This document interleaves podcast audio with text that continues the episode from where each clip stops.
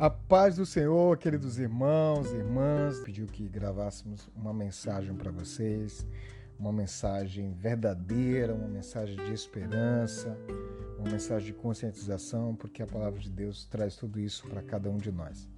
Eu espero que todos vocês estejam bem e em nome de Jesus nós vamos passar por essa fase vamos sair daqui fortalecidos. Eu me chamo Freire eu me congrego na Assembleia de Deus em Pirangi com o pastor Gonzaga, sirvo ali como diácono, né? Dou mais trabalho do que sirvo, brincadeira.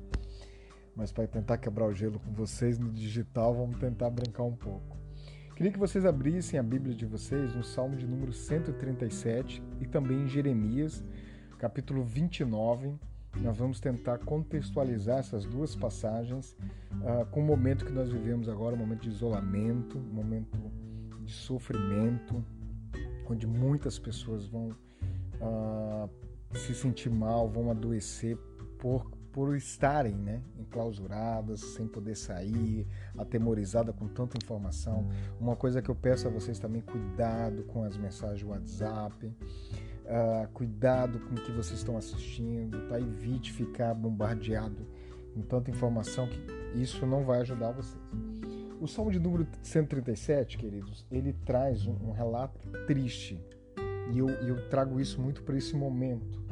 O salmista diz assim: a margem, versículo 1, a margem do rio da Babilônia, nós nos sentamos e choramos, lembrando-nos dos bons tempos de Sião. Esse versículo eu já vivi esse versículo algumas vezes nesses últimos dias, quando eu penso nas pessoas que estão sofrendo, ah, quando eu penso no desemprego que esse momento vai gerar, nas empresas que estão quebrando, as pessoas que estão indo para o hospital atemorizadas, os profissionais de saúde, quando a gente vê nossas igrejas fechadas, quer dizer, tudo isso me dá uma tristeza. Eu já chorei várias vezes e, e isso é normal a gente sentir essa tristeza. E o povo de Deus também estava passando por isso. E o versículo continua, o texto continua dizendo assim: Ao lado dos álamos tremulantes, amontoamos nossas harpas emudecidas. Ou seja, os, o povo de Deus não tinha mais ânimo para cantar, eles encostaram na harpa. E a gente está falando aqui dos levitas, daqueles que tocavam, né? Que a vocação deles era essa. Tamanho era o sofrimento tamanha era a perseguição, tamanha era a humilhação. E olha o que o texto continua. Foi quando os, os que tinham nos capturado pediram canções em tom de zombaria. Ainda eram é, é, humilhados, ainda dizendo assim: cantem para nós uma canção alegre de Sião. Todos nós sabemos o motivo por, pelo qual o povo foi para o cativeiro desobedeceram, pecaram, principalmente não cumpriram o ano sabático, o ano de jubileu, uh, não, não respeitavam seus próprios irmãos, escravizavam seus próprios irmãos. A gente vê isso lá em Neemias, a partir do capítulo 8, quando o povo se arrepende, eles pedindo pecado. O livro de Neemias já é pós-cativeiro babilônico. E aqui, esse sofrimento, diante de tudo isso, Deus usa Jeremias no capítulo 29 para escrever uma carta de ânimo, uma carta de esperança para aquele povo. E eu queria meditar com vocês a partir do versículo 5. Não vou esse, esse áudio não vai ser muito longo, viu? A partir do versículo 5 que diz assim: Edificai casas e habiteis nela. Olha só, como nós vamos imaginar que essa carta vai para um povo que está sofrendo. Tendo uma outra versão, diz o seguinte: construam casas estabeleçam aí, plantem jardins e comam o que cresce na terra. Eu fiz algumas anotações e se eu fosse dar um nome para essa, essa mensagem seria o que fazer diante do caos. A carta de Jeremias, uma carta de esperança, diz assim: olha, construam casas. Você precisa planejar para fazer isso, requer um investimento e você vai fazer isso numa terra que não é sua, numa terra onde você é humilhado. Plantem jardins, na outra versão diz plantem pomares. Olha, para fazer isso, você tem que primeiro plantar, você vai ter que cuidar desse, desse pomar, desse jardim, para ele dar frutas daqui a alguns anos. Então as coisas não acontecem do dia para a noite. Eu preciso entender que isso é um processo. Nós não chegamos no caos que nós estamos hoje do dia para a noite. Isso é uma, uma série de situações que vão se juntando e acontece isso que está acontecendo agora, onde milhares de pessoas uh, estão morrendo. Ontem à noite eu fiz uma, uma live com o pastor Bruno Silvestre, nosso missionário ali na Espanha, e nós choramos juntos porque a Espanha está vivendo um caos, são mais de 30 mil pessoas infectadas e só ontem tinha falecido quase 500 pessoas naquele país. Isso tende a aumentar nos próximos dias e aí nós choramos é, diante de uma situação caótica e clamamos a Deus para que o Brasil não viva isso. E, e, e precisamos orar muito por nossas autoridades para que isso não ocorra. Mas voltando para o texto, Plantar pomar quer dizer você vai plantar para comer daqui a alguns anos. Você vai plantar um pomar que daqui, quando você voltar para Jerusalém, esse pomar vai ficar, vai, você vai abençoar o povo dessa terra. E aí o versículo continua, versículo 6, olha, casem e tenham filhos e incentive os seus filhos a casar e ter filhos. Ou seja, diante do caos, não desanime, não entre em pânico se adeque a essa situação e viva o mais normal possível diante desse caos. Porque você é sal, você é luz, você é referência para sua família, você é referência para, para seus vizinhos, para a cidade, para todos que, que, que te acompanham, que te encercam. Você não pode entrar em pânico. Diante de situações graves, meus irmãos, Uh, o pânico ele mata muito mais do que qualquer outra situação. O pânico leva as pessoas a tomarem decisões impensadas e aí você vai avaliar isso depois, a consequência é muito maior do que a causa original. Então, não entre em pânico, se adequa a essa situação e vamos viver o mais normal possível. É isso que está falando, olha, casem, tenham filhos, construam casas e pomar. O profeta está querendo dizer para eles: viva uma vida normal, se multiplique nessa terra, porque quando vocês voltarem para Jerusalém, vocês vão voltar fortes, vão voltar uh, renovados e eu vou te abençoar.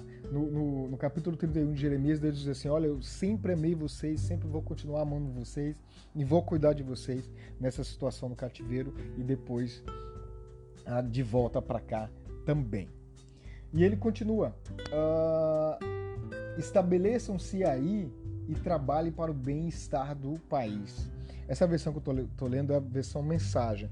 Numa outra versão mais tradicional diz assim: uh, procurai a paz da cidade para onde vos desterrei. Ou seja, trabalhe pela paz da cidade. Numa outra versão diz: procure a prosperidade, trabalhe pela prosperidade da cidade. E aí continua: ore a mim, Deus está falando isso, pela cidade, porque se ela for próspera, vocês serão próspero. Eu preciso, queridos, não entrar em pânico, me adequar à situação, eu preciso me planejar, ter uma visão de longo prazo, porque para me construir casa, para casar, tudo isso requer planejamento. Para trabalhar pelo bem da cidade também, eu preciso analisar isso no longo prazo. As coisas não acontecem do dia para a noite. Então, o momento que nós estamos vivendo agora é um momento passageiro, um momento que requer atenção, mas a vida vai continuar se Cristo não voltar. O que nós faremos para nunca mais passar isso? Tudo isso requer a nossa reflexão.